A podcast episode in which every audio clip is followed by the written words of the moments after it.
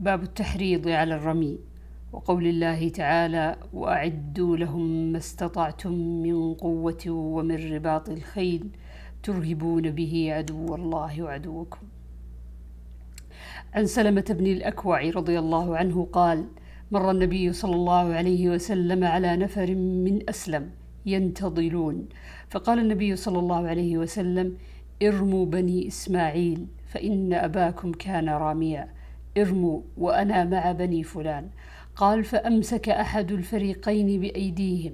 فقال رسول الله صلى الله عليه وسلم ما لكم لا ترمون؟ قالوا كيف نرمي وأنت معهم؟ اللهم ارض عنهم. قال النبي صلى الله عليه وسلم ارموا فأنا معكم كلكم. عن حمزة بن أبي أسيد عن أبيه قال قال النبي صلى الله عليه وسلم يوم بدر حين صففنا لقريش وصفوا لنا إذا أكثبوكم فعليكم بالنبل. باب اللهو بالحراب ونحوها.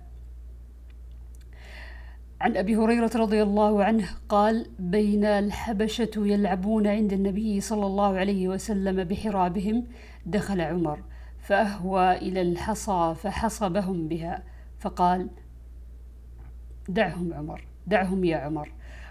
وفي رواية في المسجد. باب المجن ومن يتترس بترس صاحبه.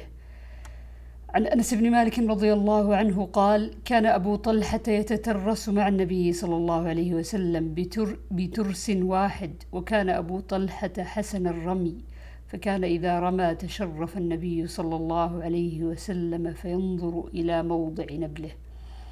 عن سهل قال لما كسرت بيضة النبي صلى الله عليه وسلم على رأسه وأدمي وجهه وكسرت رباعيته وكان علي يختلف بالماء في المجن وكانت فاطمة تغسله فلما رأت الدم يزيد على الماء كثرة عمدت إلى حصير فأحرقتها وألصقتها على جرحه فرقأ الدم.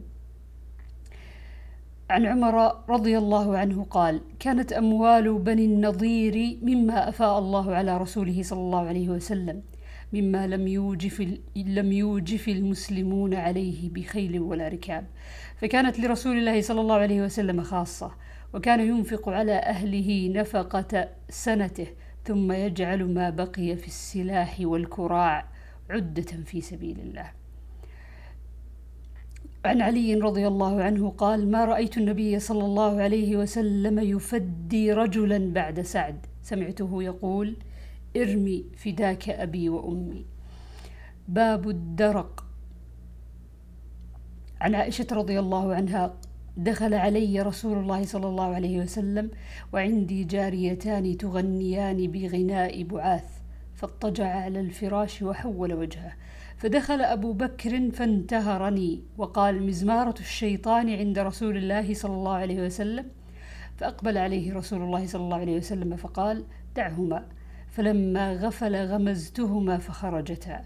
قالت وكان يوم عيد يلعب السودان بالدرق والحراب. فإما سألت رسول الله صلى الله عليه وسلم وإما قال تشتهين تنظرين؟ فقالت نعم فأقامني وراءه خدي على خده ويقول دونكم بني أرفدة. حتى إذا ملل مللت قال حسبك؟ قلت نعم. قال فاذهبي. وفي رواية فلما غفل باب الحمائل وتعليق السيف بالعنق. عن أنس رضي الله عنه قال كان النبي صلى الله عليه وسلم أحسن الناس. وأشجع الناس. ولقد فزع أهل المدينة ليلة فخرجوا نحو الصوت فاستقبلهم النبي صلى الله عليه وسلم وقد استبرأ الخبر وهو على فرس لأبي طلحة عري وفي عنقه السيف وهو يقول لم تراعوا لم تراعوا. ثم قال وجدناه بحرا. أو قال إنه لبحر. باب حلية السيوف. عن أبي أمامة قال لقد فتح الفتوح قوم ما كانت حلية سيوفهم الذهب ولا الفضة إنما كانت حليتهم العلابية والآنك والحديد. باب من علق سيفه بالشجر في السفر عند القائلة. عن جابر بن عبد الله رضي الله عنهما أنه غزا مع رسول الله صلى الله عليه وسلم قبل نجد. فلما قفل رسول الله صلى الله عليه وسلم قفل معه فأدركتهم القائلة في واد كثير العضاه فنزل رسول الله صلى الله عليه وسلم وتفرق الناس يستظلون بالشجر. فنزل رسول الله صلى الله عليه وسلم تحت سمرة وعلق بها سيفه ونمنا نومه. فإذا رسول الله صلى الله عليه وسلم يدعونا وإذا عنده أعرابي فقال إن هذا اخترط علي سيفي وأنا نائم.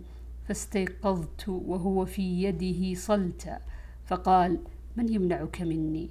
فقلت الله ثلاثة. ولم يعاقبه وجلس.